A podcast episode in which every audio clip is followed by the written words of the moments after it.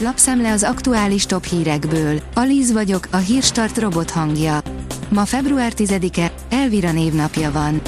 Gulyás, ha Ukrajna nem változtat a nyelvtörvényen, akkor nem csak a NATO, hanem az Európai Unió felé sincs számára út, írja a 444.hu. A miniszter szerint az uniós források nélkül is meg lenne Magyarország, de a célunk az, hogy minden uniós forrást megszerezzünk. Eltűnő versenyképesség, növekvő regionális különbségek egyáltalán nem sikerült hatékonyan elkölteni az uniós támogatásokat, írja a G7. A magyar hatóságok csak a kísértékű szabálytalanságokat látják meg az uniós forrásoknál. A hasonlóan látványos adatok miatt nem csoda, hogy az EU vonakodik a támogatások kifizetésével. A 24.hu oldalon olvasható, hogy Völner fia sportkocsit akart, Sad segített neki.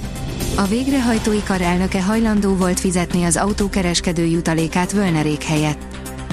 A napi.hu írja, új módszerrel lopják az ügyfelek pénzét az ingatlanadásvételeknél. A bankszámlaszám kicserélésével szerzik meg a csalók az ingatlanok vételárát, ez a legújabb módszer. Itthon is több ilyen esetről tudnak a hatóságok. Vészhelyzet, madár csapódott a Putyint szállító repülőhajtóművébe, leállt a motor. Az orosz elnök az orosz polgári repülés századik évfordulóján találkozott az iparági szereplőkkel és újságírókkal, áll a magyar hírlap cikkében. Az Infostart oldalon olvasható, hogy kicsi, de halálos, kamikáze csútfegyver az ukránok kezében. A közösségi médiában megjelent hírek szerint 300 Denentex D40-es kamikáze drón érkezett Ukrajnába. A helyzet az, hogy még tovább drágult a vaj.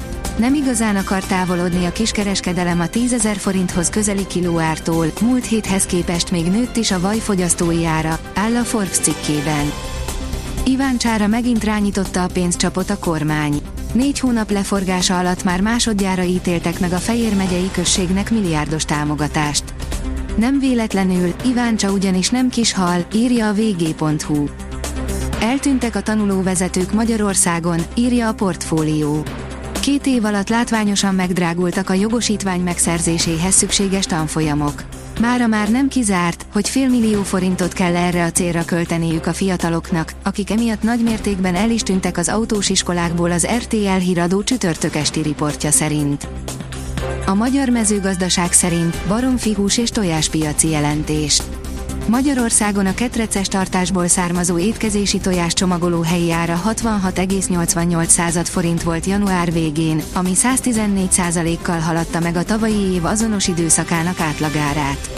A mélyalmos étkezési tojás csomagoló helyi ára pedig 74,73 forint volt, amely 116,4%-os emelkedést jelez.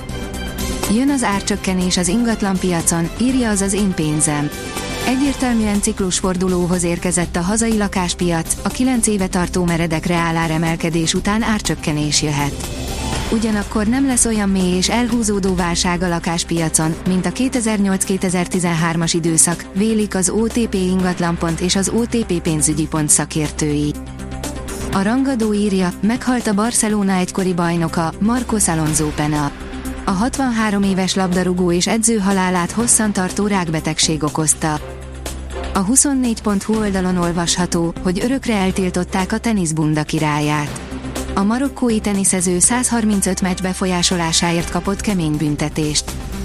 A kiderül oldalon olvasható, hogy a hétvége már változékonyabb időt ígér.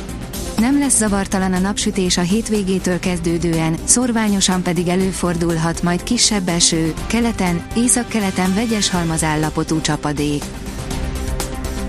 A Hírstart friss lapszemléjét hallotta. Ha még több hírt szeretne hallani, kérjük, látogassa meg a podcast.hírstart.hu oldalunkat, vagy keressen minket a Spotify csatornánkon, ahol kérjük, értékelje csatornánkat 5 csillagra. Az elhangzott hírek teljes terjedelemben elérhetőek weboldalunkon is. Köszönjük, hogy minket hallgatott!